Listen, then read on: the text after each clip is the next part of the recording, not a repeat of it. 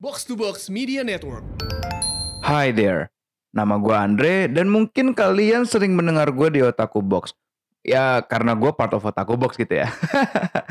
well, because I'm a good friend of Rana, I will give you guys a teaser for the upcoming episode for one of the best, uh, let me rephrase that, the best audio drama presented by Netflix and Box to Box Media Network yaitu Rama dan Pak Budi.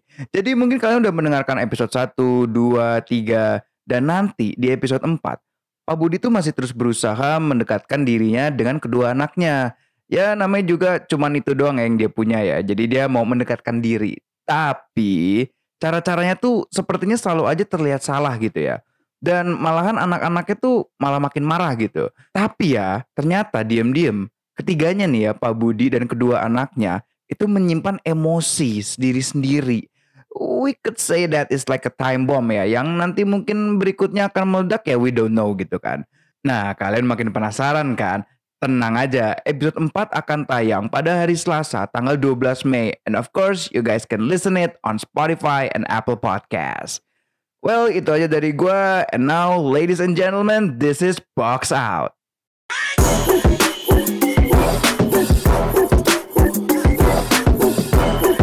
What up, what up? You're now listening to the most valuable basketball podcast in Indonesia, Box Out. Lagi-lagi kembali dengan sesi Time Out yang mengulas episode 5 dan 6 Last Dance dokumenter full access eksklusif behind the scenes tentang Michael Jordan dan musim terakhirnya di Chicago Bulls yang lagi tayang. Seperti biasa dipandu oleh gua Raditya Alif. Bareng sama gua di layar udah ada Tufel. What's up? What up, what up? Wadah, Tufel ke sini lo tadi lo mau nonton gua di ini ya ajang B2B trivia ya. Yes, sir. Mendukung Rana Ditya Alif mengalahkan Yes. M. Fuad. Yap, yap, yap. Sayang sekali ada sebuah insiden, ada kontroversi layaknya slam dunk contest di All Star 2020 di mana Dwayne Wade memberikan angka 9 ke Aaron Gordon ternyata ada sebuah kekeliruan. Cuman bedanya adalah yang ini bisa dianulir. Jadi kalau ya mungkin lo nggak tune in tadi ceritanya di lomba itu gua ketemu sama eh, teman gua Muhammad Fuad dan kita harus menjawab pertanyaan yang ditentukan dari topik yang kita pilih. Nah, kebetulan Fuad itu milih topiknya Piala Dunia 94, tapi ketika dia mau kuis, si Pange selaku quiz master mengira kalau kayaknya yang dikasih ke gue topik lo tuh Manchester deh. Jadi mau nggak mau Manchester United. Jadi mau nggak mau ditunda buat besok. Kita lihat apakah ditundanya satu hari akan mempengaruhi hasil dari pertandingannya. Tadi sih gue sih udah siap-siap ya. Udah Bikin lagu dis dong, Ran. Bikin lagu dis dong. Distract. Oh iya, Ah, Pak. iya dong. Kayak Aaron. Gordon. Betul. Cuman bedanya kalau di strike gua buat Bang Fuad pasti sopan karena kalau enggak bisa kena gua. Itu satu. Itu satu. Pasti PG-13 ya. Dua, mungkin instead of wine Dwayne Wade gua akan makan nasi padang tapi nggak pakai tangan di dalam. Aduh, uh, marah banget sih Bang Fuad nih jangan. Kesel. Nah, ini dia nih. Ada Kemal Pahlevi dari podcast sebelah Overtime Indonesia represent. Marhaban ya Ramadan. Marhaban. Tidak boleh Baik. emosi di bulan puasa ini harus menjaga. Tapi Yes. Magic Johnson bahaya. Terima kasih. Johnson memicu emosi. Itu kalau di bulan puasa Magic Johnson batal terus puasanya. Nggak boleh. Betul. Mohon maaf. Abang-abangan Ya. Magic Johnson. Mohon maaf. Bayangin juga selain Magic Johnson kalau seandainya Charles Barkley disuruh buat puasa ya. Kalau kita lihat ketahanan emosi beliau, um, lo ada di sini karena kebetulan salah satu uh, aspek besar dari episode 5 adalah kemunculan idola lo, uh, almarhum Kobe Bryant. Um, Ya. Jadi mau mau tidak mau, lo gue bawa ke sini. Uh, dan di episode 5 juga ada uh, seorang Clyde Drexler Iya. dari Portland Trail Blazers. Dan kalau gue teringat pada Portland, gue teringat pada Gamal. Gamal apa kabar? Baik, baik. Assalamualaikum semuanya. Waalaikumsalam. Warahmatullahi wabarakatuh. Lagi-lagi kayak minggu kemarin, uh, gue mohon maaf yang sebesar-besarnya mengganggu jam uh, waktu lo produksi. Oh enggak, justru justru karena gue udah tahu Selasa mau taping, jadi Oh, udah di eh, udah di schedule, udah uh, workaround-nya udah udah jelas lah gimana. Layaknya usaha-usaha yang tutup karena pandemi, lo mengubah Iya, jam operasional. Ah, betul. Iya, iya, iya. iya. Dan pastinya kalau udah ngomongin soal Jordan dan semua hot take soal Jordan, LeBron, Kobe, whatsoever, nggak mungkin gue nggak ngajak Amar Gil. Yay, what up? What up? Amar Gil is back dengan background CGV Sports Hall, tempat basket om-om biasa bermain. As Betul. usual, um, gue lihat kalau Last Dance ini ditonton sama kalau nggak salah 5,8 juta orang, or maybe more. My math is kind of fuzzy, dengan yang mengindikasikan betapa populernya serial ini. Tapi with all that popularity, do you still miss basketball that much, Amar Gil? Pastinya lah, Pak. Luar biasa itu. Itu itu itu nggak bisa tergantikan hanya dengan tayangan. Justru sebenarnya makin banyak tayangan basket, makin bikin lo gatel. Jadi Hmm. tayangan, basket itu tidak menghapuskan hasrat lo buat buat main Yeah. basket ya. Ada malah makin gila. Ibaratnya kalau kayak tweet Kemal itu orang lagi puasa di, ngeliat- Iya, foto makanan tuh tergoda ya kayak kita juga gitu. Bener. Sebenarnya bukan foto makanannya sih, orang lagi makannya, Mar. Jadi sama kayak kita, ya, orang main basketnya. Ribut, ribut.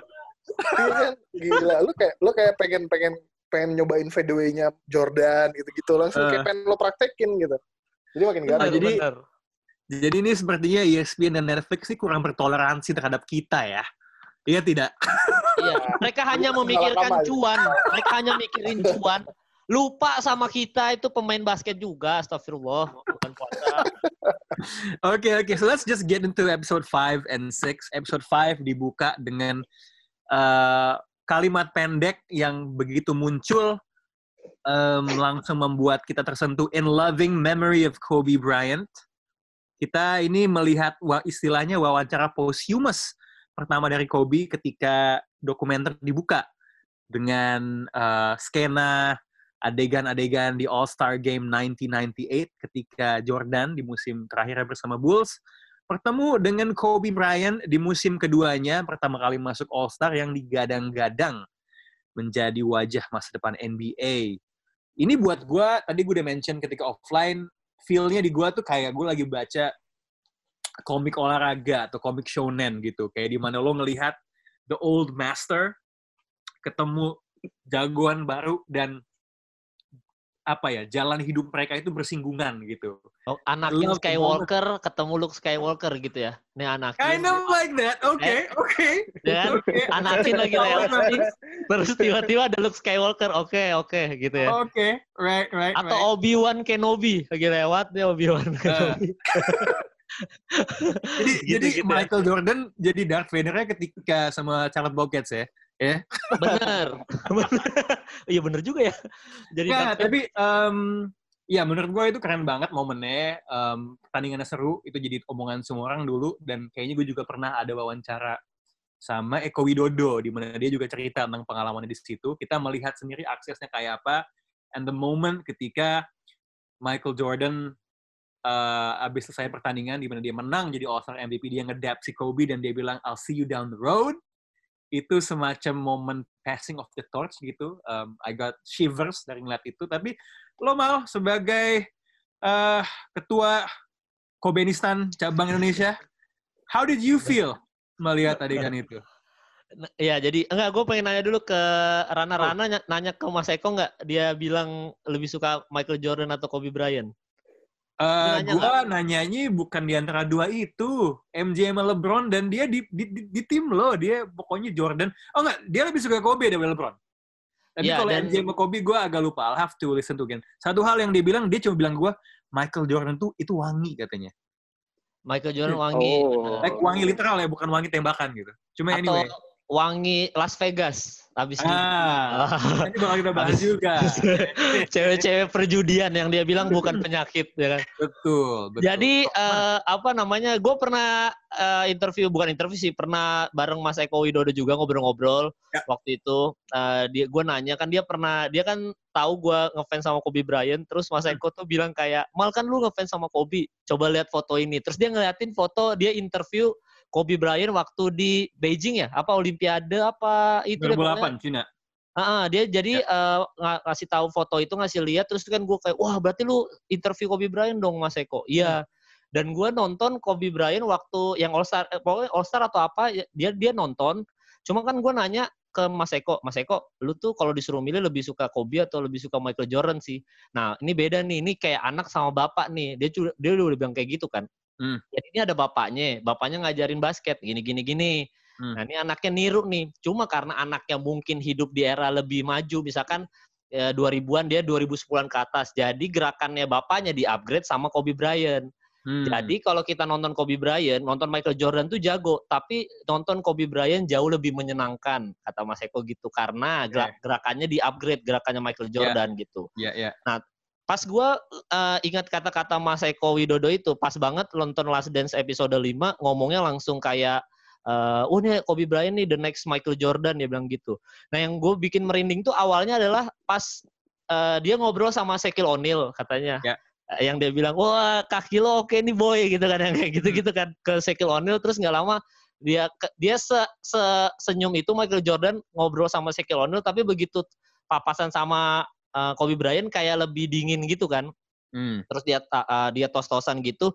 Nah, gue di situ kayak kangen aja maksudnya anjing udah lama nih nggak lihat apa ya nggak lihat bukan nggak lihat berita Kobe Bryant sih maksudnya kayak udah lama nggak nggak lihat Kobe Bryant pakai jersey terus kayak masih muda apa segala macam kangen gitu. Hmm. Nah, di situ yang paling seru adalah pada saat dia trash talk di ruangan is itu. Sebenarnya gua yang lebih seru kayak ternyata Kobe Bryant tuh diomongin cuy. Diomongin Digibahin. sama si Iya di sama orang tua-tua ini karena Kobe Bryant posisinya adalah pemain termuda sepanjang sejarah NBA pada saat itu kan 19 tahun udah All Star. Hmm. Jadi diomongin sama bapak-bapak ini gitu kan kayak lu Ya. mau nggak kalau dia nantangin one on one sama dia apa Ya. pasti dia akan one on one semua orang gitu. Hmm. Si siapa tuh yang Miami Heat siapa? Hardaway Tim siapa? Hardaway. Yang killer crossover. Ya, Tim Wah. Hardaway. Nah terus dia ngomong kayak, ya gue sih mau gitu. Tapi ada obrolan satu yang gue kesel adalah dia kayak ada empat kali nembak gagal. Terus kata Michael Jordan, oh kalau gue timnya dia gue nggak mau ngoper lagi, mending lu rebound sendiri, lu tembak sendiri dah gitu kan. Jadi di situ tuh gue kayak anjing ini Kobe Bryant dari dulu udah diomongin masalah itu dan udah masih muda tapi udah diomongin yang gimana ya pada saat dia belum dilatih sama Phil Jackson berarti kan Ya. Kobe Bryant ini eh, di situ yang bikin gue seneng adalah kayak wah Kobe ternyata waktu masih muda aja diomongin sama bapak-bapak legend ini gitu jadi gue kangen banget sih ngelihat euforianya Kobe Bryant yang dibahas terus dia ada interviewnya juga kayak ya Hmm. kalau nggak ada kalau nggak ada Michael Jordan gue nggak akan five rings juga gitu loh jadi Ya. ada respectnya gitu loh yang sekarang anak-anak muda tidak ada respectnya kepada orang-orang tua hei kamu kaum milenial hei nonton Last Dance kamu ada ah, respect bukan youtuber gitu. dengan inisial FP. Ah. Oh, jadi gibah. Untung kita rekamannya udah buka puasa. Ya, gitu ya, sih, ya, ya. kurang lebih kan dia pendek dong. Jadi gua kalau gue sih ya bahagia aja sih ngelihat euforia ada Kobe Ya, Bryant. kangen ya. Ya, Ah, ya. Kangen lah gua, merinding. sih. Nah, Mar, sebenarnya tadi ada statementnya Kemal soal pendapatnya Mas Eko nih ya. Ya. Eh, di mana buat Mas Eko lebih menyenangkan melihat Kobe dibandingkan Jordan. Benar. Aku mau nanya nih, eh, bagaimana tanggapan lu, Amar, tentang pendapat tadi? Apakah lo juga sama gitu? Ah, gue lebih senang lihat Kobe nih daripada Jordan. Nggak, ini kan kalau tadi kan dijelas banget yang lu bilang eh, berdasarkan ceritanya Kemal soal Mas Mas Eka Widodo kan yang dia bilang nampak lebih menyenangkan. Berarti kan kuncinya dari kata-kata dia adalah soal estetika. Dan kalau kita Hmm. ngomong soal estetika, tidak ada penilaian universal. Pasti yang ada adalah penilaian subjektif.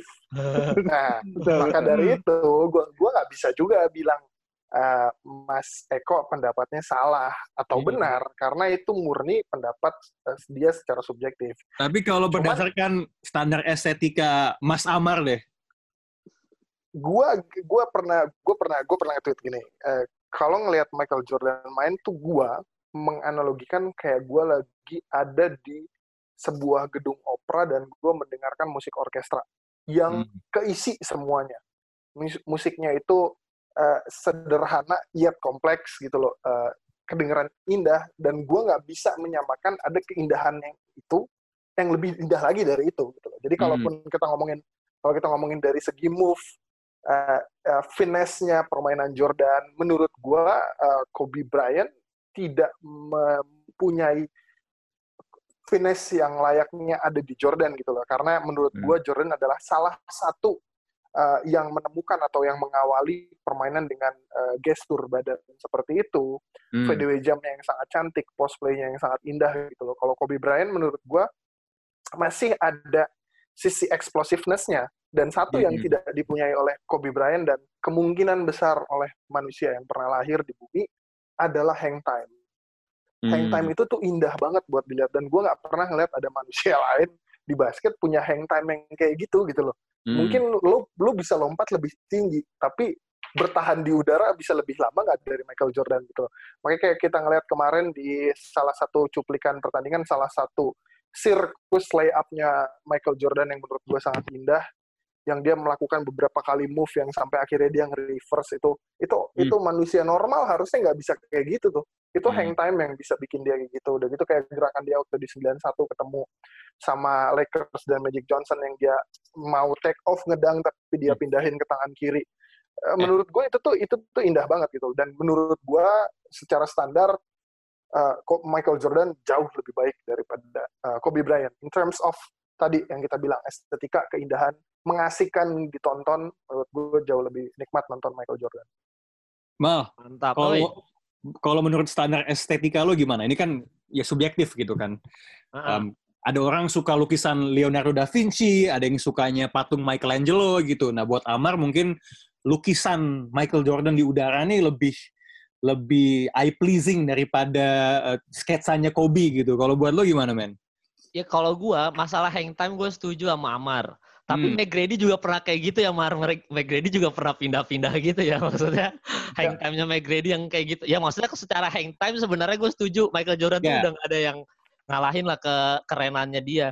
Cuma kalau dia gerakan-gerakan off dribble-nya, terus gerakan-gerakan eh, kayak post move-nya itu loh, yang kayak misalkan eh, Kobe megang is- lagi ISO, terus Kobe megang bola, Mhm. itu itu lebih ja- lebih lebih menyenangkan lihat eh, Kobe Bryant kalau gua ya karena Mhm. akan lebih banyak banyak trik yang dilakukan gitu kayak kita pernah lihat Kobe kayak lagi nge-fake terus orang udah loncat terus dia apalagi segala macam dia eh, dia pantulin ke dinding lagi terus dia ambil terus dia kayak kayak lebih banyak variasinya aja gitu loh kalau secara post move dan ketika dia lagi megang bola lagi isolation gitu ketimbang Hmm. Michael Jordan kalau udah kalau hang time sih menurut gua udah nggak ada yang ngalahin sih Michael Ya. Jordan cuma Tunggu. kalau udah ISO Kobe jauh lebih kreatif Bapak Amar.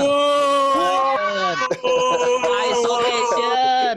Ini Nah, dia. gua- kalau Kobe pernah masuk eh, kompilasi ankle breaker pernah, Michael Jordan Oh. tidak pernah Bapak Amar. Shots fired. Shots Gini, fired, Pak Pak Kemal, yang Iya. yang perlu yang perlu dipahami adalah kita Iya. harus cukup cerdas untuk mengetahui konteks dan evolusi basket itu sendiri. Benar. Apa yang dilakukan sama Michael Jordan itu menjadi cikal bakal pengembangan basket sendiri. Mungkin 20 tahun ke depan lo akan melihat gaya dribble orang yang bikin gaya crossover-nya Jamal Crawford kelihatan culun. Kayak gimana dulu kita ngelihat dribblenya Pistol Pete yang pada saat itu dianggap jago dribblingnya, Jerry West yang dianggap jago dribblingnya. Kita ngelihat itu tuh kelihatannya culun. Tapi kalau tidak ada yang mereka lakukan, tidak akan berevolusi. Kalau misalnya catatannya adalah mana yang lebih eh, mana yang lebih eh, punya varian, tentunya dari si pengembang, pengembang Nah. daripada dan membantu evolusi daripada si basket itu sendiri. Makanya Kobe Bryant pasti punya move lebih banyak. Teknologi basket semakin tinggi, pelatihan semakin banyak, ilmu-ilmu semakin banyak. Tapi yang salah satu menginventnya adalah Michael Jordan mungkin. Nah jadi menurut gue kalaupun lo ngomongin variasi, oke variasi lebih banyak. Tapi variasi itu tidak akan ada tanpa si Jordan berikutnya. Makanya kalau kita ngelihatnya, kita harus lihat dulu konteksnya. Maksudnya konteksnya di dekade itu, pada saat dia lagi prime, seberapa dominannya dia, seberapa orang yang all gitu loh melihat permainannya dia.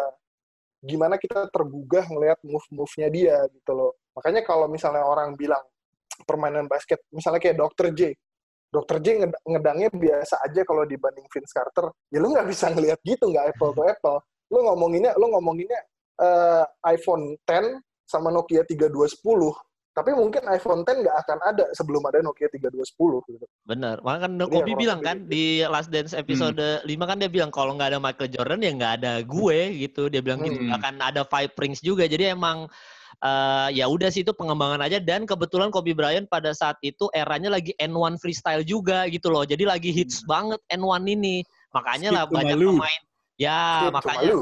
Akhirnya banyak lah ankle breaker ankle apa ankle breaker highlight gitu jadi banyak di NBA Action gara-gara N1 ini dan dia kan eh, zaman-zaman Jordan kayaknya Jordan nggak gua nggak tahu deh Jordan kayaknya nggak pernah main ke Rucker Park ya nggak pernah kan Hmm. Ans- Ansos, Ansos, Jordan Ansos. Ya Nggak Jordan kan main. ansos banget. Dia dia daripada kerak Jordan kerak mainnya ke main. AC, Pak. Dia ke Atlanta Ke City, men. Mending ke Las Vegas bener. Mending main golf, taruhan, lempar koin kan. Jordan lebih baik itu daripada Rucker Park. Jadi Rucker Park ini juga penunjang akhirnya Kobe Bryant ini gerakannya jauh lebih menarik karena pada zaman itu N1 lagi hits banget. Hmm. Ada Iverson apa segala macam. Semuanya kan pada ankle breaker semua. Steve Francis, siapa lagi sih Hmm. tuh? Tracy McGrady juga gitu. Ya. Itu mungkin. Ya, eh, oke. Mungkin kalau soal Kobe dan Jordan nih pendapat soal estetika asal muasal nih bisa ada sejuta pendapat. Dan Kobe kayak yang lo bilang tadi sih Mal, kan dia bilang dia nggak suka dibandingin sama Jordan karena everything I got I took from him kan. Mm-mm. Eh, Gamal ko- kan Kobe nggak suka nih dibandingin sama Jordan ya. Menurut lo Clyde Drexler seneng nggak dibandingin sama Jordan? Jordannya sih nggak suka ya katanya. Dia nggak suka sih.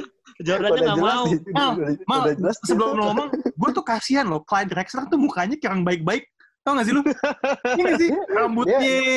Dia mukanya kayak polisi polisi zaman dulu gitu kan ya. Iya, tapi yang sopan, bukan yang Yang galak. sopan, nah, yang good Iya. cop-nya ya, yang mati Iya di kan? awal biasanya. Yang kalau pagi-pagi ada ibu-ibu lewat, good morning ma'am gitu kan. Yang hatinya cukup pure, makanya kalau dia mati bisa dijadiin Robocop kulit hitam. Nah, iya.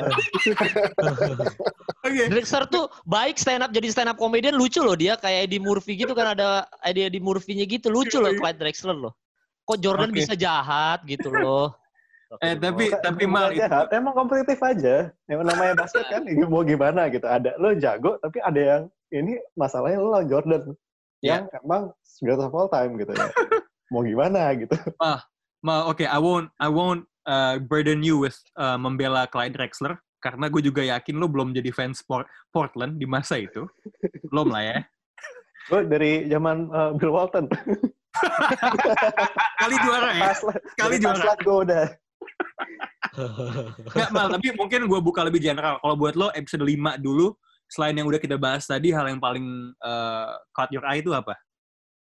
Episode 5, aduh, gue uh, gue agak blur sebenarnya. Oke, okay, 5 tuh yang ada juga. Antara 5 sama 6 lima tuh yang soal sepatu juga ada tuh soal bagaimana dia. Nah, gue sebenarnya paling suka yang eh, yang bagian Kobe tadi di mana dia hmm. uh, apa namanya si Kobe bilang kalau ya gue gak bakal di sini kalau kalau nggak ada Jordan gitu. Semua yang gue bisa lakukan itu semuanya hasil gue dijalan sama Jordan dan Jordan juga nunjukin kalau iya kalau misalnya lo udah apa-apa ya lo ketanya sama gue aja gitu. Jadi benar-benar kelihatan kalau relationship mereka ini misalnya fans basket kan selalu kayak gote siapa oh Kobe versus Jordan hmm. Kobe versus LeBron segala macam tapi kenyataannya nggak kayak gitu mereka berdua ya ada kayak big brother uh, Nah. little brother thing yang yang yang terjadi gitu di mana Ya. emang mereka sangat respect gitu kan ya gue maksudnya ngeliat itu kayak kayak gini loh nyatanya Ya. kayak haru aja ya haru ya gitu lah pokoknya Oh, Mal, tapi gimana deh? Kalau misalnya nih ya, em, mereka berdua kan dari segi personality kan kayak two birds uh, with one feather gitu loh. Jadi Aha. dua-duanya sangat driven, dua-duanya sangat ambisius, dan dua-duanya punya pengalaman di mana mereka berkonflik dengan rekan setimnya karena that drive to succeed gitu. Nah, satu hal yang menjadi tanda bintang gue adalah Kobe dan Jordan itu trajectory karirnya tuh tidak secara bersamaan. Jadi Kobe memulai di saat Jordan sudah mau selesai.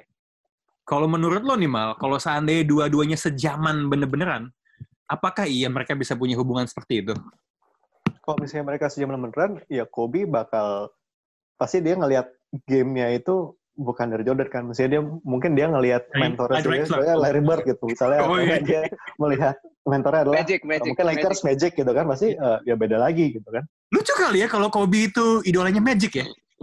Suka fake pass, His game would be different, man. tapi tapi Kobe maksudnya dengan dengan cara mainnya gitu kalau misalnya dia mengikuti cara Magic juga gua rasa dia juga bakal jadi seorang main-main yang hebat sih Iya, iya. Ya, mungkin ala agak kayak Penny gitu ya kalau dari size-nya. ya. ah, Atau dia ngikutin Isaiah Thomas, Isaiah. nah itu juga bisa Jadi dia nampol-nampol orang aja gitu Kobe. Itu Isaiah Thomas tuh kapo, men. Kapo, men. Kayak ini satu tim bad boy dia kayak godfather-nya di belakang gitu kan. Yang nggak mau yang nggak mau tangannya kotor gitu kan. iya Ya, bener. Sebelum gue nanya pendapat lo soal 5 sama 6, sebagai pemerhati musik hip hop, gimana pandangan lo soal pilihan lagu di episode 5 sama 6 ya? A plus man, A plus. Wow. man. Gokil, gokil man. Ini Highlight gokil, man. bro, highlightnya apa men? Pertama dimulai Nas. Nas Hmm. yang If I Rule the World. Hmm. Oh, dia interview loh gitu ya. Gokil. Nah, Yes. terus terus pas lagi mau ngomongin Air Jordan nih, pas Hmm. lagi mau pakai sepatu, lagunya A Tribe Called Quest yang Can I Hmm. Kick It. Itu Hmm. wah, Kena keke. Asik.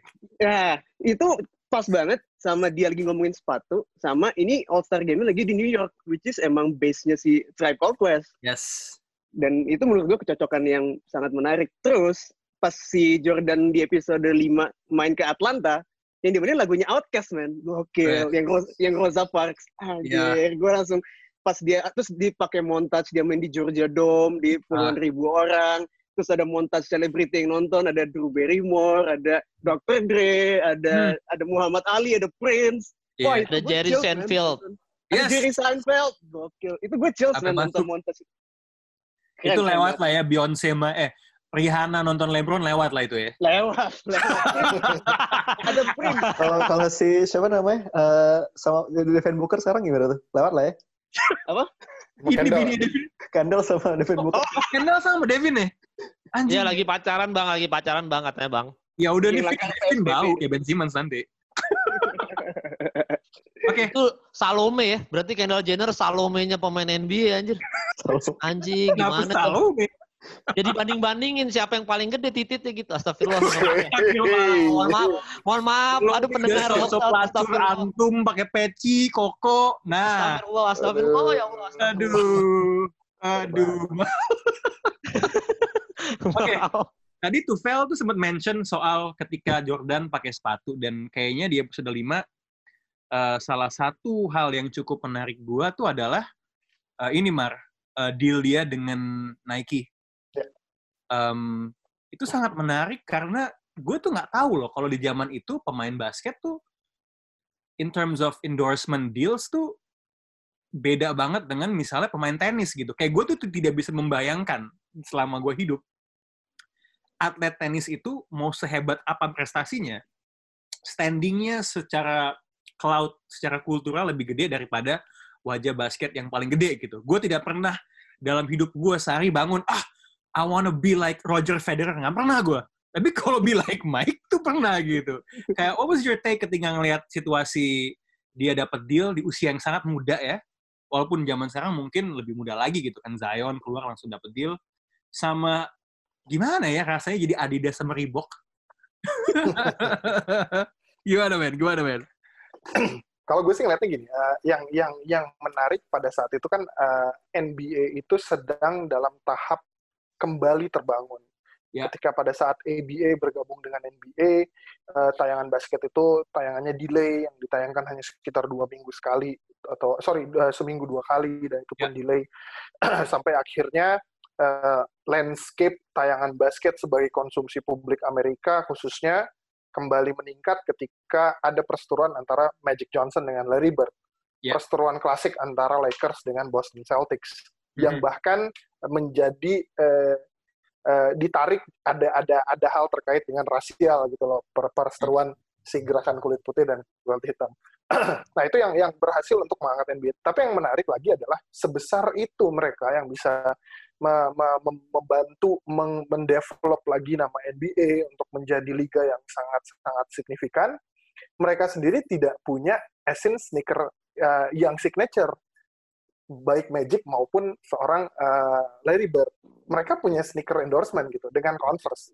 Converse Tapi sepatunya sepatunya Magic dan sepatunya Larry Bird itu kurang lebih sebenarnya sama cuma beda Sama. warna.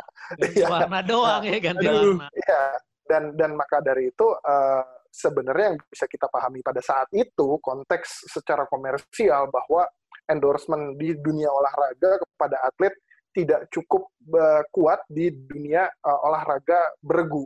Dalam hal ini berarti basket. Basket tidak dianggap cukup seksi, di mana atlet-atlet ini dianggap atlet bergu dan lebih mudah memasarkan sesuatu apabila mereka hanya membawa nama diri dia sendiri gitu. Kayak Ya. atlet tenis kan mereka punya punya punya apa namanya ke kebebasan atas nama diri dia sendiri dia tidak perlu bawa embel-embel di belakangnya dan prestasi dia solely ditentukan oleh diri dia tidak Ya. organisasi yang di belakang dia gitu loh mungkin ada ada uh, pasti punya punya tim dan staff tapi uh, dialah menjadi patokan utamanya makanya uh, menurut gua waktu itu apa yang dilakukan kepada Michael Jordan oleh Nike eh, lumayan breakthrough dan ya kita lihat kita bisa nikmati hasilnya sampai sekarang. Jadi eh, akhirnya kalau gue sih yakin itu gambling banget gitu ya dengan dengan mau untuk ngasih kontrak dia 250 ribu USD untuk satu sa- bukan satu tahun malah kalau nggak salah tuh endorsementnya. Gue lupa untuk berapa lama periodenya tapi dengan nilai yang cukup besar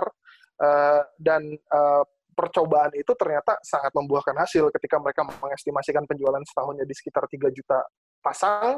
Akhirnya realisasinya di sekitar 18 jutaan kalau nggak salah. Ya. Jadi menurut gua uh, itu yang akhirnya ya kembali lagi Jordan adalah uh, benchmark untuk pengembangan uh, segi basket dari sisi komersial di mana ada endorsement terhadap atlet-atlet partikular atlet karena atlet-atlet ini dianggap memiliki brand sendiri gitu ya. Terlepas bahwa mereka sudah memiliki eh, mereka berada di satu klub, mereka berada di satu liga, tapi mereka sudah memiliki brand sendiri. Jadinya ya sampai sekarang kita bisa ngelihat banyak yang kata dulu bilang atlet-atlet muda sendiri yang udah dapat endorsement gitu.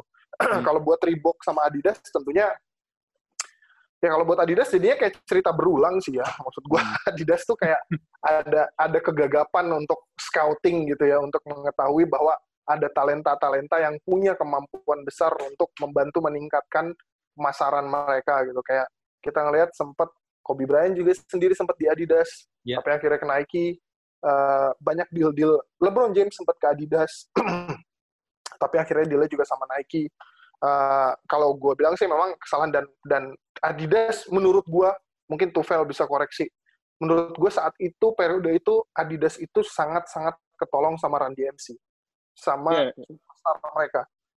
Jadi kalaupun eh, ya gue nggak tahu apakah konsentrasi mereka ke dunia eh, musik mereka juga nggak terlalu mikirin endorsement dari segi olahraga tapi pada saat itu Adidas Superstar memang menggila banget dan ketolong banget sama Run DMC jadi mungkin mereka juga nganggap bahwa ah Michael Jordan tapi ya memang kalau lu pun, lu, lu pun pikir kalau gue pun jadi advisernya Adidas atau Reebok apa iya lo mau bertaruh segitu besarnya untuk anak yang ada di rookie gitu loh dan ini cukup unprecedented gitu loh Hmm. Magic sama Bird aja nggak punya nih signature Iya, yang sendiri atas nama dia gitu loh.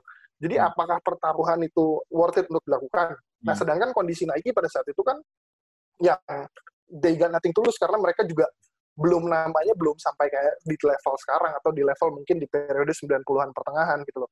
Mereka sendiri benar-benar dikenal sebagai produsen sepatu yang sepatu lari yang biasa aja gitu loh namanya juga nggak masuk banget ke kultur eh, pop jadi ya menurut gua ya ya ya mau nggak mau mereka harus melakukan gitu, gitu. jadi gua rasa Adidas sama Reebok sih ya kalau sekarang sih pasti gua rasa garuk-garuk kepala terus sih kalau ngeliat tayangan kemarin Ya ini kita juga bisa komen karena kita punya benefit of the hindsight gitu ya. Belum Ya. tentu kalau kita di posisi di sepatu mereka di era itu kita akan mengambil keputusan yang sama. Dari statement lo berarti bisa dibilang gini Mar ya.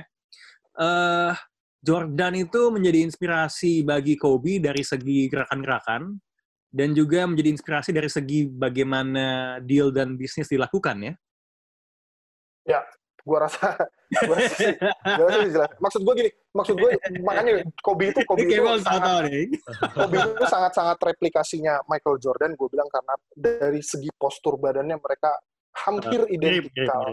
Kobe lebih- mereka punya mereka mereka tuh mereka tuh good looking banget men. Ganteng banget dua-duanya. Balik kayak waktu masih dan muda mudanya sih gitu buat gue tuh itu Ah, gila sih. Ah, jadi menurut gue mereka tuh punya punya punya the, the factor gitu loh untuk menjadi seorang eh, idola menjadi seorang Hmm. star mereka punya determinasi yang tinggi relentless Ya. Eh, jadi menurut gue ya kurangnya kurangnya Michael Jordan makanya gue bingung sekarang gue termasuk banyak orang mengkonsideran Michael Jordan sebagai eh, the greatest of all time yet dia nggak memiliki work ethic as in atlet-atlet sekarang atau paling nggak kayak Kobe Bryant Ya.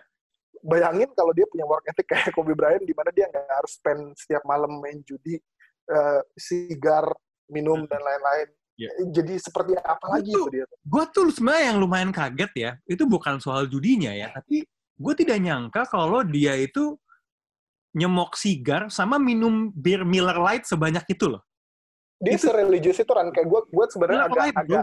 Kemarin agak menurut gue menurut gue tuh episode 5 tuh sebenarnya agak kurang dalam pembahasannya dan pembahasan yang dilakukan sebenarnya udah udah cukup eh, banyak kayak kita bisa dapat informasinya di mana-mana. Sa- Ada satu informasi ketika All Star eh, sorry ketika Dream Team 92 bertanding dan ketika mereka lagi latihan di Monte, Monte Carlo eh, Jordan tuh kan setiap malam ngajakin mereka buat judi gitu loh. Hmm. Kebanyakan dari pemain ini tuh nyerah balik duluan ke kamar mereka. Hmm. Mereka taunya Jordan masih di situ, tapi ketika balik lagi ke latihan, Jordan udah udah ada di situ gitu. Jadi Hmm. orang pada mempertanyakan kayak Patrick Ewing juga bilang eh, apa namanya udah Charles Barkley juga bilang kata dia gue tuh gue tuh tengil kata Charles Barkley. Tapi gue nggak nyangka ada orang yang seaneh itu dia pulang jauh lebih lama dari gua, tapi dia tiba-tiba udah di lapangan duluan dan dia kayak nggak kelihatan abis ngelakuin aktivitas kayak gitu Ya. gitu loh. Dan dia religiously smoking cigars gitu. Gila. Play hard, gamble hard, smoke hard. Lo mention soal 92. Cam, I know you wanna talk about this. Lo udah nyinggung ini dikit. Scrimmage, tahun 92. Ah. Tim Magic Johnson lagi latihan, ketemu eh, di latihan dia sama Barkley lawan timnya Jordan. Eh, Ah. talk, eh, talk to us, eh, remind us what happened, apa yang terjadi di situ, men. Jadi begini bapak-bapak, ibu-ibu yang lagi dengerin. Eh, ceritanya itu mereka lagi bertanding, cuma timnya Jordan ini sedang kalah. Nah begitu kalah, eh, Magic Johnson ini ya karena eh, menganggap bahwa menurut dia Jordan ini lagi kalem nih. Jordan nih kok eh, latihan tuh tetap harus kompetitif dong. Nih Jordan kayaknya kalem banget. Akhirnya di trash talk terus nih Jordan. Kayak contoh-contohnya kayak misalkan yang Magic Johnson bilang, ya apa kita bawa nih Stadion Bulls ke sini biar lu semangat nih mainnya gini-gini. Terus Hmm. dia udah trash talk terus, dia trash talk terus, dia hajar Michael Jordan kan orangnya super kompetitif. Yang walaupun pembelaannya Michael Jordan adalah yang masalah judi juga. Gue nggak suka judinya. Gue tuh kompetitifnya aja. Tai lah. Lu tuh suka judi anjing. Haram. Tai.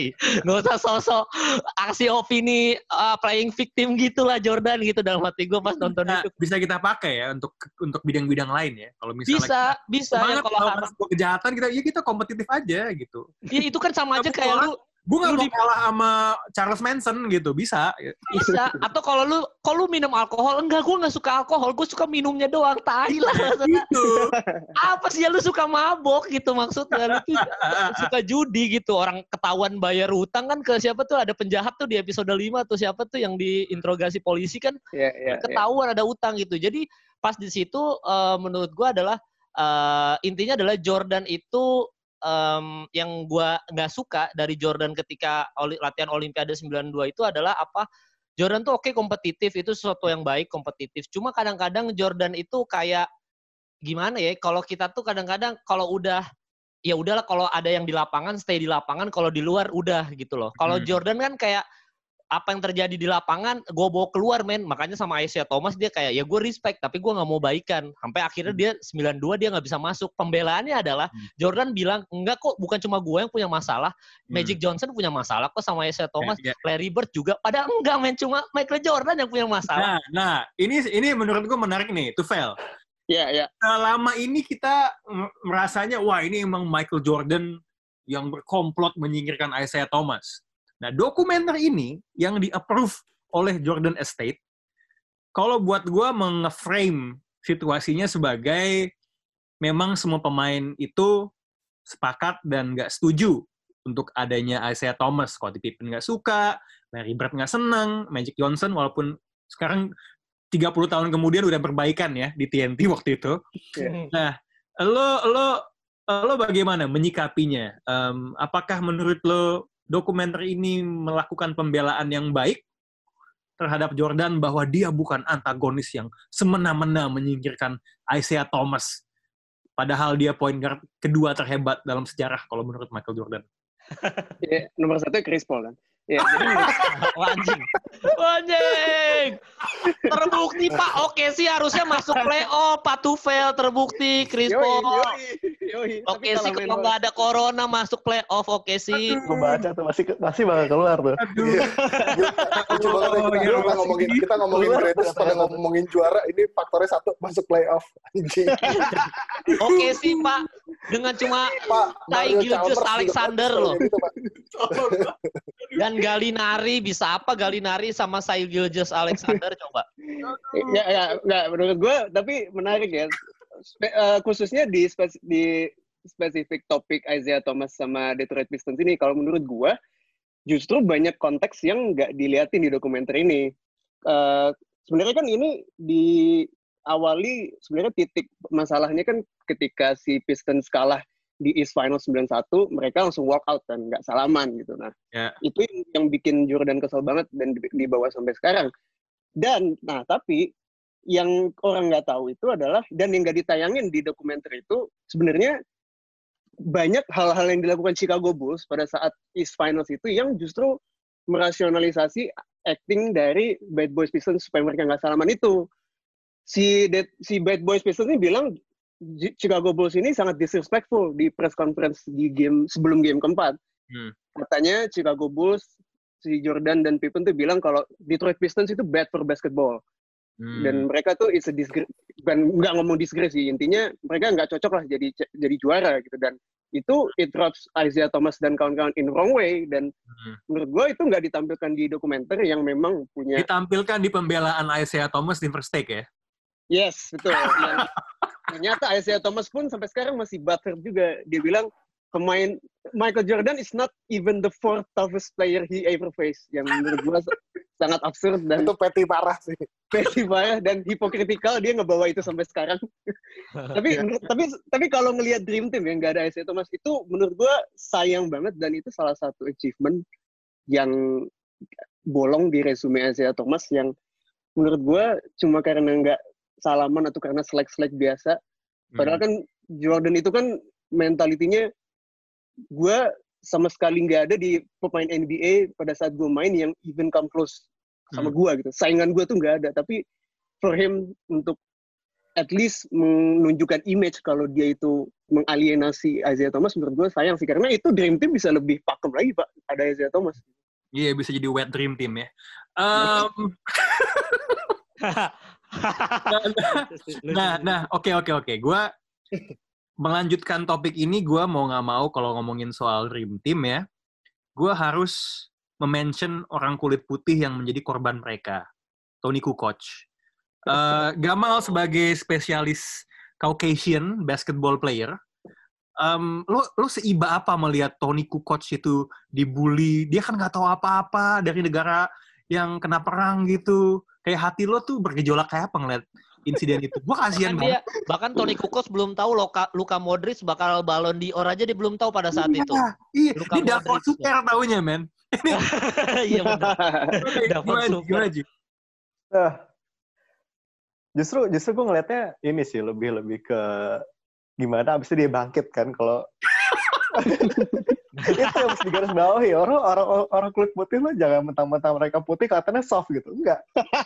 Dia datang dari negara negara yang war torn gitu. Dia adalah dia dia uh, hampir tiap hari ngelihat apa namanya ada pembantaian ada bom segala macam yang yang orang-orang ini mungkin ya ya mungkin ya apa namanya Scottie Pippen uh, hidupnya susah. Tapi lu cuman lu cuman ya apa namanya nggak nggak bisa makan. Lihat orang Iya. ditembak. Ini nggak nggak- bukan perang men. Beda. Ini konteksnya beda apa tuh bisa mental lu tuh beda di sini Pippen suruh hidup di Kroasia juga pusing pasti yakin. Eh, makanya Pada saat itu nggak jadi pemain basket pasti. Nggak jadi kiper. Kalau ini tinggi panjang ya tangannya ya. Iya bener, jadi kiper Pippen. Nggak, tapi kayak gimana ya, cuma gara-gara Jerry Krause mau ngerekrut Tony Kukoc, terus Iya. habis itu Michael Jordan sama Pippen, lu kira nih anak jago, kagak gua hancurin nih anak. Gila itu itu yang gue bikin gue kesel udah Asia Thomas gara-gara Jordan baper kagak main bawa-bawa Magic sama Larry Bird Ya. Tony Kukoc kagak tahu apa-apa mau direkrut masuk NBA kagak boleh sama Jordan sama Pippen dites dulu dihajar-hajar gila ini orang udah main judi udah tapi, ngerokok tapi itu emang Iya. di zaman itu hazingnya emang emang masih keras kan maksudnya kalau sekarang Mm-mm. hazingnya kayak lo ngeliat Russell Westbrook di jalan ini Yes. kayak aneh-aneh pakai apa backpack door explorer udah gitu-gitu doang kemarin kayak kita lihat. Pippen ditabok-tabokin kan kayak ospek Iya, zaman sama dulu Charles gitu. Oakley lagi. Iya, makanya. Itu Lu- udah lu- main preman, men. Iya. Maksudnya Kalau- kayak kalau- kalau- kalau kalau gue bilang mental lu mesti kayak gitu gitu. Hmm. Kalau kalau gue bilang sih ini kayak sebenarnya sih kesian sih Tony Kukoc dan dan gue yakin gue yakin Jordan sama Pippen ngerasa bersalah karena Iya. ini kayak kayak lo eh, lo eh, punya bokap bokap lo ada anak baru nih bokap lo lebih suka nih sama si anak baru gitu Hmm. sebenarnya yang salah nih gara-gara bokap lo gitu karena kebencian mereka terhadap Jerry Krause maka penilaian mereka yang penilaian Jerry Krause tentang satu pemain ini ya benar-benar mereka mereka tentang Iya, gitu. Ini sebenarnya sempat makanya gue bilang ini sebenarnya kalau kayak pembahasan tadi gue bukan berita baru gitu ya maksudnya kayak yang memang seneng banget gitu loh eh, nyari-nyari tahu soal ini. Sebenarnya udah banyak banget pembahasannya. Eh, ya faktor-faktor utamanya memang yang pertama adalah eh, pernyataan-pernyataan Jerry Krause yang dianggap hiperbolik bahwa ini sebenarnya Tony Kukoc tuh kalau bisa dibilang kalau kita berusaha analogikan dengan kontekstual saat ini mirip-mirip ketika orang eh, melihat seorang Luka Doncic yang masih muda banget di Eropa berjaya, mainnya bagus dan dianggap akan menjadi talenta di NBA dan eh, punya peranan baik gitu loh di NBA. Hmm.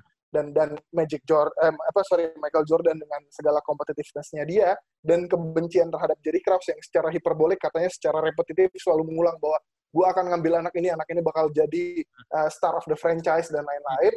Kayak ada proses pembuktian gitu loh, kayak bahwa kayak monyet lo gue udah ngebawa tim dua kali lo jadi juara. Terus lo kenapa tiba-tiba bilang lo butuh orang lagi dan orang ini akan transcendental mengubah organisasi ini menjadi tim yang lebih baik gitu loh. Gue pengen ngeliat, pengen ngetes gitu loh. Sedangkan Scottie Pippen menurut gue adalah meskipun pembahasan soal kontrak Scottie Pippen itu ada di ujung, tapi di tahun 92-an itu Scottie Pippen juga dalam rangka pembahasan kontrak tuh. Jadi kayak lu, lu, lu urusin dulu deh kontrak gue gitu loh. Dan Scottie Pippen juga sendiri gue rasa ada persaingan in terms of positioning. Karena Scott eh, sebenarnya Kukoc dan dia agak-agak mirip nih secara secara positioning walaupun secara permainan akhirnya Kukoc digesernya ke stretch 4 kan. Tapi ya Tony Kukoc itu kan sempat di, di, di apa komentarnya juga dibilang dia sebagai left-handed uh, Magic Johnson karena dia memang punya kemampuan untuk menjadi playmaker dan itu sebenarnya perannya Scottie Pippen. Jadi menurut gue memang banyak faktor yang bikin mereka jadi kayak pengen ngetes lah kurang lebih kayak gitu. Dan petty parah sih sebenarnya. Jadi tapi ya mungkin kita juga nggak bisa menghindari eranya saat itu ya kayak gitu Nggak, tapi dia, Amar bahas tentang Scottie Pippen ya. Kan tadi yang kita bilang kayak sebenarnya Michael Jordan yang pengen nunjukin ke Jerry Krause kayak, nggak ini anak gak jago-jago banget nih, gue hancurin nih. Ayo Pippen bantuin gue. Nyadar gak sih di di dokumenter itu ngajarin bahwa kayaknya tuh Pippen tuh kayak dipaksa masuk ruang hitam gitu tau sama Michael Jordan kayak bayangin nih dia dia mau diinterview dia mau diinterview Michael Jordan kayak nyuruh-nyuruh eh juga jangan di jangan lu jangan pada interview Pippen dong dia mau ngebir nih sama gue lihat kan yang gitu yang Iya, iya. diklakson-klaksonin. Jadi kayaknya menurut gue Pippen nih udah hidupnya tuh kasihan banget men. Kayak Jordan gue tuh nggak mau kayak lu tapi karena lu jago ya udah deh gue gua hancurin deh kukok deh gue ikut deh gitu. Padahal kayaknya gak ada urusan Satu- juga Tony satu kata apa dua eh, dua kata satu istilah yang untuk menjelaskan itu. Sama halnya dengan Paul George. Beta male dia itu. Iya. beta male. Iya. The NBA's greatest beta male. waktu pada saat gue lupa episode berapa episode 2 kalau nggak salah Jordan tuh segitu repotnya kelihatan memilih-milih kata waktu ngomongin migraine game untuk menghindari ngomong Iya, iya, bahwa iya, iya. Scottie Pippen, Pippen tuh soft Hmm, iya. tapi tapi maksud gue kita benang merahnya tuh kita yang suka basket tuh udah tahu lu pengen ngomong bahwa dia tuh soft gitu What can you do? Dia punya migraine. Ya, Iya, gimana? Oke. Ya, ya? Dia udah punya migraine. banget Pippen kasihan banget dia ya dia dia gue rasa di situ dia gatel pengen bro eh, dia brought up itu flow game dia sih gue rasa tuh pas itu Gue yakin ya, Pippen tuh pasti ada buku diary pasti di rumahnya. Ada diary tuh. Maki-maki Jordan doang nggak berani ngata-ngatain. Jadi ditulis aja diary, anjing lu Jordan, anjing, anjing. Tapi nggak berani Enggak, enggak lah. Pi- Pippen tuh sebenarnya cuma mendalami ilmu sami'na wa aja. Dia dia melaksanakan. Bener. Dia lebih ngerti ilmu ikhlas, Iya. ilmu sabar, Iya. bagus. Yang satunya judi, dia lebih sabar gitu kan. Wah bagus banget Pippen. Kalau nanti guys, by the way, mau mendengar uh, pembicaraan basket dengan bumbu-bumbu keislaman, uh, tunggu saja kultum basket yang akan naik di channel podcast silaturahmi persembahan box out ditulis oleh uh, Abu Tufel dan akan dibacakan oleh Ustadz basket kita Amar. Amar. Amar. Yes, sir. Emang. Gokil. gue Oke, gue nambahin dikit ya tadi Ya, go pembahasan soal yang praktis ya, waktu Dream Team 92. Kalau Hmm. menurut gue yang tadi sempat dibahas Kemal, tadi maksud gue, uh, oke kalau kita ngomongin competitiveness, uh, it goes without saying bahwa ya, mereka adalah atlet-atlet kelas dunia gitu loh, punya Ya. punya punya punya kemampuan untuk uh, selalu main di level yang sangat tinggi. Tapi kalau menurut gue, uh, menurut gue itu adalah momentum uh, peralihan estafet yang Hmm. kayak bener-bener apa namanya seremonial secara penasbihan seorang Magic Johnson yang memang setahun sebelumnya sudah diklaim uh, terkena terinfeksi HIV estafet NBA ke Michael Jordan. Kalau menurut gua, menurut gua sih salah satunya itu gitu loh kayak bahwa uh, oke selama ini NBA uh, punya gua uh, bersama dengan Bert, cuman Bert kan waktu itu nggak bisa main karena dia cedera punggung. Uh, sebenarnya itu kurang dibahas dikit. Si Larry Bird tuh di tahun itu pas ada di praktis itu tuh ada di pinggir lapangan tiduran. Hmm. Gitu. Jadi dia uh, berusaha buat jaga punggungnya dia. Nah, uh, si si Magic Johnson tuh menurut gua kayak pengen ada momentum pengakuan uh, secara seremonial itu tadi gue bilang bahwa ya ini ini tuh udah momennya lo gitu. Gue serahkan estafet NBA ini ke lo, lo adalah the face of the league, uh, the face of the sport itself gitu. Jadi uh, memang udah saatnya dan dan dan kalau gue rasa juga uh, membantu momentum itu membantu membentuk Jordan menjadi Zeus gitu loh, dewa di antara para dewa. Makanya kayak akhirnya pemain-pemain ini sudah mengakui gitu loh. Sampai seorang yang sangat pongah seperti Charles Barkley bisa mengakui, oke okay, ternyata ada pemain yang gue nggak nyangka lebih jago dari gue gitu loh. Dan pasti kan namanya mental lu nggak boleh langsung sebagai atlet bermental bahwa adalah 10 orang tuh lebih jago dari gue. Nggak bisa kayak gitu gitu. Lo lo nggak akan bisa lo nggak akan bisa survive. Tapi kalau lo lo pasti bermental kan gue jago banget. Apalagi lo udah masuk all star level, lo masuk dream team dan lain-lain. Tapi semua pemain dream team ini seolah-olah memang mengakui bahwa Jordan adalah alfanya daripada para alfa ini. Gitu. Jadi Yeah. gue rasa itu momentum penasbihan gitu lah. Hmm. Alfanya Alfa. Um, abis di 92, kalau kita lanjut ke episode 6, Hmm. um, ada tekanan untuk repeat, uh, Vel. Ya. Dan tadi kita udah sempat menyinggung ini sedikit soal bagaimana di musim ketiganya kan perjalanan tim yang juara kan semakin sulit ketika sudah di atas kan. Berbagai macam isu because every team is going after them, konsistensi, semua orang pengen lihat mereka jatuh dan eh, perjuangannya semakin berat lah di musim 92-93. Tapi satu hal yang sangat-sangat di highlight adalah soal judi tadi. Bagaimana this gambling thing became an obsession dan eh, bahkan to the point di mana di final em, Michael Jordan sampai tidak mau ngomong ke media. Bapaknya yang mesti ngomong. Nah, Amar tuh sering banget ngomong soal LeBron James sebagai pemain yang paling disorot di social media gitu kan. Nah, zaman dulu kan nggak ada social media ya. Menurut lo kalau LeBron James, eh LeBron James lagi, Michael Jordan judi kayak gitu zaman sekarang di Sokmed tuh hype-nya bakal kayak apa ya? Eh, gue akan bilang justru kalau di tahun ini ya 2020 justru kita akan lebih simpatik sama Lo biasa aja Jordan gitu. ya, judi gitu. Iya, iya, iya. Ah. Karena ya udah kita udah ter apa istilahnya terdesensitize sama sebuah event yang sangat hiperbola dan lihat oh ini nih seorang manusia yang emang lagi capek dan menjelang mau final mau blow off some steam dan main judi dan tidak yang kata yang dia bilang dia nggak nggak ngejual rumahnya dia nggak Mhm. selingkuh sama istrinya dia nggak Iya, ngejual ya. Iya dan itu mungkin menurut gue sama fans-fans musim eh, fans-fans tahun ini masih acceptable Nah, Hmm. tapi kalau di musim 93 ini kan sebenarnya awalnya itu kan ketika si reporter Chicago, si Sam Smith itu ngeluarin ini kan, Jordan Rules, benar. Itu buku yang nge, nge mendetailkan bagaimana apa yang terjadi di locker room kan, bagaimana tektokan antar pemain dan itu yang awal mula yang muncul adanya narasi kalau ini adanya perpecahan di Itu internal lambe turah NBA gitu zaman dulu kan. Betul, betul. Eh, ada yang perpecahan di tim Chicago Bulls dan menurut gua yang menarik adalah si Michael Jordan tuh langsung ini pasti ngebocorin ini pasti si Horace Grant nih, gue tahu. Terus dok kamera tuh cut ke Horace Grant gitu, bukan gua, men gua nggak pernah ngomong apa-apa. Tapi lo tahu dia bohong kan? Nah, Lo benar. tahu dia bohong. Ada satu lagi pemain, aduh gue lupa siapa yang bilang itu nggak cuma Horace Grant kali. Eh. Rata-rata banyak BJ juga yang- Armstrong gitu bilangnya. James Rock. Iya, BJ Armstrong bilang gitu.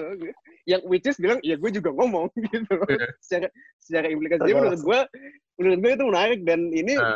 memulai era di mana image LeBron, eh LeBron lagi, image Jordan yang yang sudah diagung-agungkan di dengan dari poster Nike, poster McDonald Hmm. itu mulai mulai trajektorinya dilihat oleh publik tuh kayak oke dia tuh nggak perfect sebenarnya Hmm, iya iya dia bukan dewa yang bisa segala. Tapi kalau ngomongin ketidaksempurnaan nih, gue masih pengen ngobrol sedikit. Vel, lo Yap. kan dukung Patriots yang politiknya itu agak dipertanyakan ya. Ya, ya, betul. Ya kan eh, Belichick tuh kalau nggak salah milih Trump gitu kan. Tom Brady yang udah pindah itu nggak nggak pernah mau mengaku, ditanya teman main golf gitu. Ada satu insiden yang cukup melunturkan sedikit image Jordan di kalangan kulit hitam ketika dia menolak untuk mengendorse eh, kandidat Demokrat di North Carolina, Jesse Helms gitu gue tuh ngebayangin lo kan suka sok-sok belaga kayak orang yang ngikutin black issues di US gitu kan di Sokmed. Yap. Kalau kejadian zaman sekarang, Vel, lo bakal Hmm. komen apa? Lo bakal kayak lo Uncle Tom kan apa yang dia Republican buy sneaker. Gue pengen tahu aja, Vel. Lo kan woke gitu anaknya. Ya, ya. Kalau gue sih, gue akan me- menghujani Jordan dengan meme-meme rasial, men. Jelas itu pasti. Karena sit- situasinya di situ lumayan ini ya, lumayan jelas gitu stance masing-masing kandidatnya ya. Kalau Iya. lihat senator pada saat masa itu yang Demokrat itu udah kulit hitam, dia working class dan pro pro black lah istilahnya. Dan sedangkan yang konservatif ini mengusulkan sekolah segregasi, men. Iya. Nah ini dia. Berarti pemisahan antara kulit itu dan kulit Iya. putih. Jadi itu menurut gua isu yang sangat obvious untuk tidak Iya. lo endorse gitu loh. Dan lo tetap mengutamakan Republikan tetap beli sepatu. hmm, Dan, sama aja kayak lain program sama Cina ya. Nah, benar, benar, benar. itu mirip. Nah ini, tapi balik lagi ke poin gua yang sebelumnya kalau Hah? ya ini tuh image Jordan pada saat itu kan lagi tinggi-tingginya kan. Ini Hmm. pemain paling terkenal satu planet dan kita tuh udah nge-expect dia sebagai dewa dan which is dia bukan dan ya Hmm. Iya. unrealistic aja kita untuk meng-expect dia Iya, untuk mitologi-. Mitologi Yunani mencatat kok, Zeus itu kerjaannya selingkuh sama manusia. Yes, yes, yes, yes, yes. Gam, lagi-lagi nih, di akhir musim 92-93, ada satu lagi orang kulit putih yang tersiksa sama Jordan. Di final Suns, Dan Marley. Aduh, Dan Marley tuh bentukannya kayak bawa-bapak sitcom, no gak sih? Tapi tapi ada ada satu kesamaan nih, eh, Gam. Dengan Tony Kukoc. Kuncinya tuh ada di Jerry Krause. Ya. Dan Marley adalah orang yang katanya disukai Jerry Krause. Nah, menurut lo sebenarnya motivator terbaik buat Jordan di Bulls itu Phil Jackson atau Jerry Krause? Enggak, enggak. Kalau itu itu itu gue ngeliatnya gue ngeliatnya itu adalah natasi dari Last Dance ini nggak sih dari dari awal kita di, disajikan kalau oke ini Bulls dari eh, mau dipisahin gara-gara Jerry Krause udah udah gue gue udahan nih kayaknya udah udah habis masa berlakunya kita mau Ya. rebuild aja mau kita bubarin Phil Jackson udah udah bubar Pippen kita nggak mau sign lagi Jordan serah dia lu mau main ayo kalau enggak sana serah kan itu tapi ketika kita mulai balik lagi ke 9, eh, awal 84 dan 91 selanjutnya kayak kurang dibahas itu gimana kalau si Jerry Krause ini se- seorang GM yang berani gitu untuk Hmm. melakukan move-move yang akhirnya mem- menjadikan sebuah salah, satu- salah satu tim paling hebat sepanjang masa gitu. Iya. Nah kalau soal motivasi, gue rasa motivasi Jordan, ya Jordan sendiri nggak sih? Hmm. Seorang Jordan Ah. gitu, iya Hmm. kan? Dengan dia punya drive, dia punya punya api gitu dalam diri dia yang un- yang ngedrive dia untuk jadi ya, ya jadi goat gitu. Selalu menarik ya kalau ngomongin soal motivasi karena gue selalu ngerasa dan agak disinggung juga kayaknya ada satu statement di mana Jordan bilang ketika dia dibandingin sama media itu jadi motivasi tapi terkadang dia bisa nge-make up motivasinya sendiri gitu. Nah, terkait dengan itu, lo lo pernah merhatiin nggak sih interview pemain-pemain lama nih, misalnya Shaquille O'Neal. Kan dulu tuh dia kayaknya beef-nya banyak kan. Dia bikin eh, dia dia bilang dulu gue pernah nggak dikasih tanda tangan sama David Robinson, makanya David Robinson pengen gue hajar. Lo tahu yang dia ngaku nggak setelahnya mal? Yang Eh gak, gak inget gue. jadi ternyata itu nggak pernah terjadi. Hmm. Itu, itu cuma cerita buatan dia doang untuk ngemotivasi dirinya sendiri gitu. Kayak gue tuh selalu lucu ngeliat-ngeliat gimana pemain-pemain yang paling gede itu kalau misalnya nggak ada bumbu, dia bisa bikin bumbunya sendiri. Itu, itu tuh aneh banget men menurut gue gitu. Ya, mungkin itu sesuatu yang hanya atlet yang paling high performing aja sih yang bisa kepikiran gitu. Eh, episode 6, is there anything else yang menarik perhatian lo, Mal? Episode 6 eh apa lagi ya? Ada tekanan, gagal, ngalahin Barkley, Gue enjoy gue enjoy aja sih nontonnya episode 6 ini bener eh, enak aja tonton sih menurut gue. Nah, Tapi, tapi, tapi soal, Ya, soal ahead. politik tadi, soal, soal politik tadi gue mungkin bisa mau nambahin dikit kali ya. oh go ahead. Soalnya Ini kan, soalnya kan tadi si mau milih ya, nggak mau endorse. si Jordan sempat bilang kalau dia pengen di define, dia pengen ya udah gue pengen main market aja men, gue nggak mau ngurusin politik, gue nggak mau ngurusin nggak mau Hmm. ngurusin yang lain gitu. Ya. Itu itu gue rasa bakal jadi bedanya dia sama LeBron tuh di situ legasinya gitu. Hmm. Maksudnya legasinya kalau uh, Jordan adalah goat-nya basket udah gitu.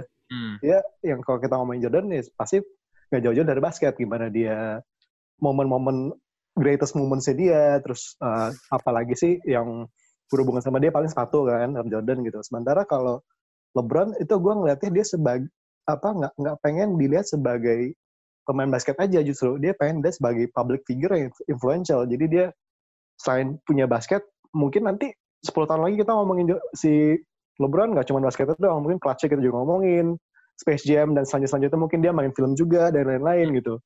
Mungkin nanti dia bakal jadi gubernur Ohio kan, Ya. digadang-gadang dia bakal dia bakal melakukan itu kan. Jadi gue rasa itu sih yang yang membedakan antara LeBron sama Jordan. Yang satu aktor, yang satu eh, yang satu atlet, yang satu ada aktivismenya sedikit.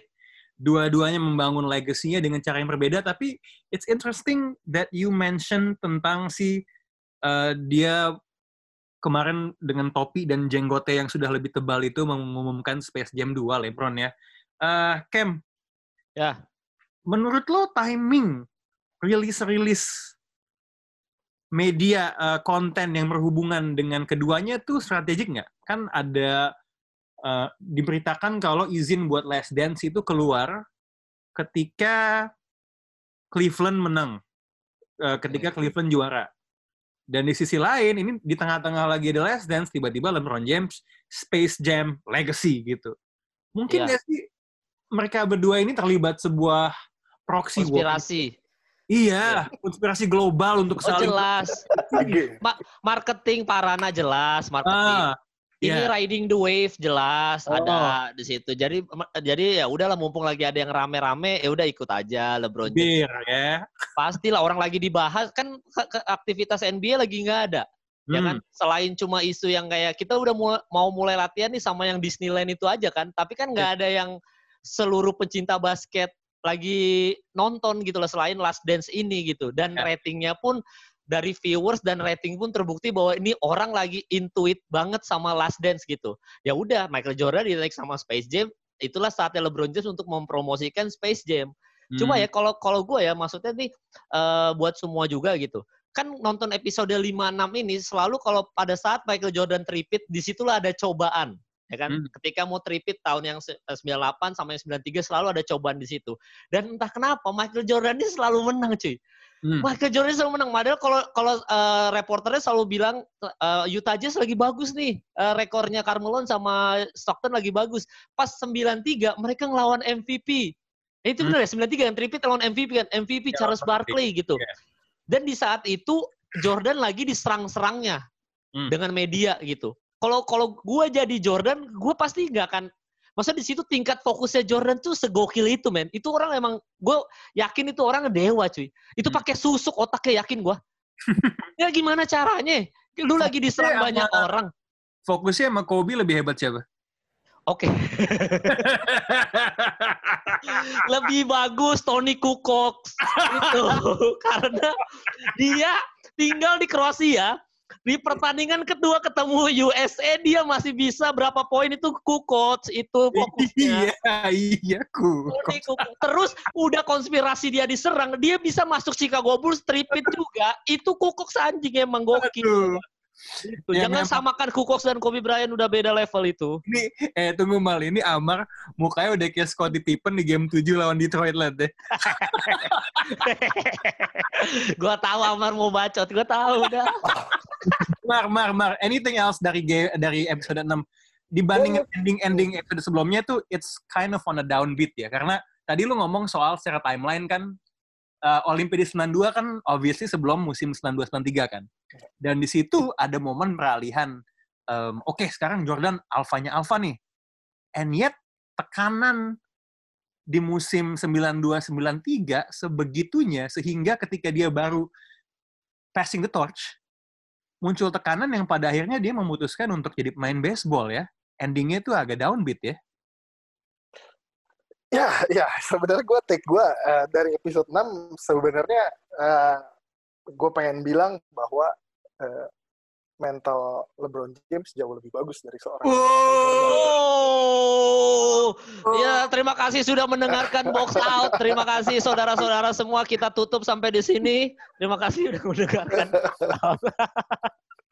gokil, gokil, Amar. Ya, ya. Kenapa, kenapa, kenapa gue bilang gitu? Yang pertama, uh, ini kan tentunya, tentunya uh, tripit itu nggak gampang pastinya.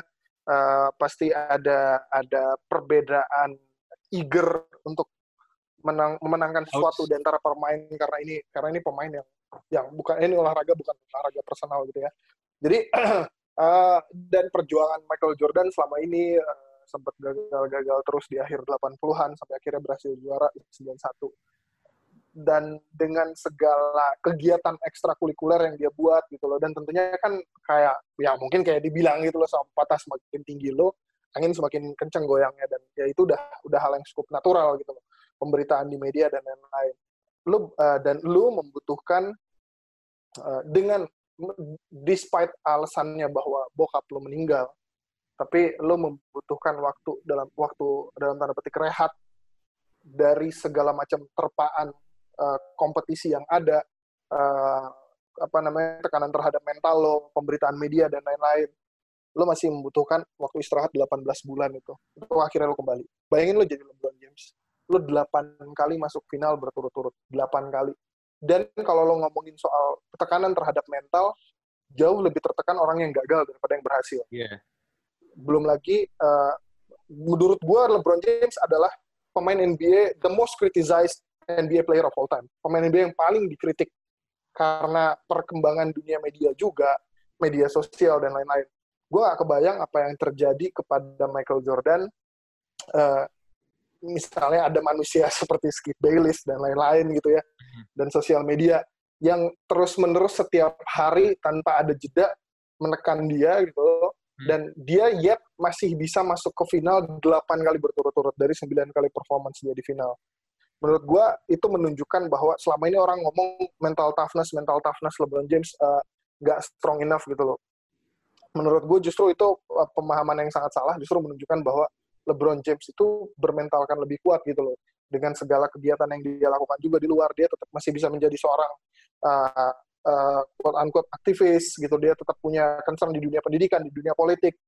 Uh, jadi menurut gue apa yang dilakukan LeBron James gue sangat nggak sepakat ketika ada orang yang bilang bahwa lo kalau ngomongin mental dan lain-lain, mental LeBron James baik nggak kayak mental Michael Jordan. Ini tuh udah terbukti gitu.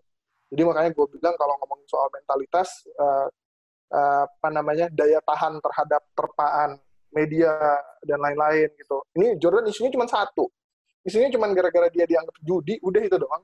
Dan dia juga selama ini selalu denial gitu. Dia selalu bilang bahwa gue judi, tapi gue nggak punya gambling problem karena gue nggak jatuh miskin karena judi gue gitu loh. Jadi menurut gue isu dia cuma satu sisanya dia tuh dianggap benar-benar sebagai dewa gitu loh. Hmm. jadi nggak nggak cercaan kayak LeBron yang dianggap choke di, di game 2011 dan makanya waktu pada saat diajak Kemal di overtime ketika pada saat Rico ngomongin soal uh, kalau one on one Jordan akan menang karena mental. Menurut gue Michael Jordan ngerasa bahwa ancaman satu-satunya dia in terms of ranking siapa yang terbaik itu LeBron James. Gue yakin dia ngerasa itu. Mungkin dia nggak akan mau ngomongin itu, tapi gue yakin ini satu-satunya orang yang buat dia kayak oke, okay, oke. Okay. Yang tadinya dia kayak oke okay, ada ini bilang jago, oke okay, dia tiduran tiduran, tapi begitu ini oke okay, gue duduk nih. Gue mulai agak agak serius jadi dan LeBron James adalah orang yang satu-satunya menurut gue percaya dan dia tahu punya kapabilitas bahwa dia lebih baik dari Michael Jordan. Jadi ya ya ini perseteruan kedua ini ya memang bakal akan terus terjadi dan akan seru banget buat kita nikmatin. Gua Gak pernah tos-tosan juga kan ya. Waktu itu pernah ketemu waktu main di Charlotte kan kayaknya Michael Jordan udah apa udah ngeliat-ngeliat gitu kayak apa sih lo apa sih lo udah begitu kan ya? Belum pernah tos-tosan juga kan berdua gua, ya gue tuh selalu ngerasa ya sebenarnya pujian itu sesuatu yang menyesatkan. Misalnya nih almarhum Kobe. Uh. ketika ada wawancara bersama T-Mac dia ngomongnya baik-baik ya kan dia musuh terhebat gua dia temen gua uh, ketika bermain gue paling respect lawan dia gitu mudah bagi Kobe untuk ngomong kayak gitu karena kalau dilihat persaingan mereka, Kobe lebih unggul, Iya bener. ya Bener. kan? Dan mungkin juga kalau kita lihat hubungannya MJ dan Kobe seperti itu. Terkadang justru yang lo tahu mereka bener-bener ngerasa terancam, itu adalah orang yang nggak mereka gubris. Kayak Michael Jordan sama LeBron gitu. I Ya. think it's Hmm. what isn't said justru itu lebih lebih signifikan sih kalau gue ngeliat ya. Ya, ya, tapi dan ini juga menurut gue salah satunya adalah generational thing. Dan gimana maksudnya kayak ada wawancara uh, Will Chamberlain yang bilang bahwa uh, di Will tetap menganggap bahwa dia adalah pemain terbaik dan uh, di era Jordan aturan dibuat atau disesuaikan untuk kebutuhan Jordan. Jordan, sedangkan aturan dibuat di era dia untuk justru meminimalisir kemampuan dia gitu loh. Jadi Ya. setiap generasi pasti menganggap bahwa generasi yang berikutnya itu pasti ya lebih lebih Pasti. lebih jelek gitu loh. Ini kan mental zaman gue lebih susah gitu kan. Iya, iya. Itu sesuatu yang di highlight di serial kesukaan Gamal, Game of Zones. Iya nggak, Mal? Game By the way, nontonnya Ga- uh, Game of Thrones sudah tamat dengan jelek, tapi Game of Zones parodinya yang pertamakan basket dari Bleacher Report. Musim terakhir, eh, season, season terakhir nih. Itu terakhir itu Yang menurut terakhir. gua episode satunya lucunya tuh kalau Lucu lu parah. kalau iya saya banyak banget Easter, egg-nya sih gila-gilaan itu. iya. Iya. Untuk pertama kalinya kalau lo bukan cuman fans basket tapi fans media basket itu lo Brian bakal Windhorst lucu banget anjing gitu. itu lo bakal master basket lah nontonnya walaupun untuk kartun dengan animasi sederhana. Eh gue rasa itu aja sih kalau buat pembahasan hari ini. I cannot wait untuk episode 78 ya. 8. Eh gue sih I wanna see a little bit of Indiana di playoff 9798. Um, so, Kayaknya bahas retirement-nya dia dulu deh kayaknya. Kalau dari timeline kan kayaknya ngikutin gitu. Iya, eh, timeline baseball dulu ya. Kayaknya 78 Oh iya. baseball nah, tapi kan pasti. dia oh dia pasti bakal back and forth kan ya. Iya Dia tapi kan balik lagi 95 sempat playoff ketemu Iya. Magic kan kalah. Indiana nanti di bonus feature kan di DVD.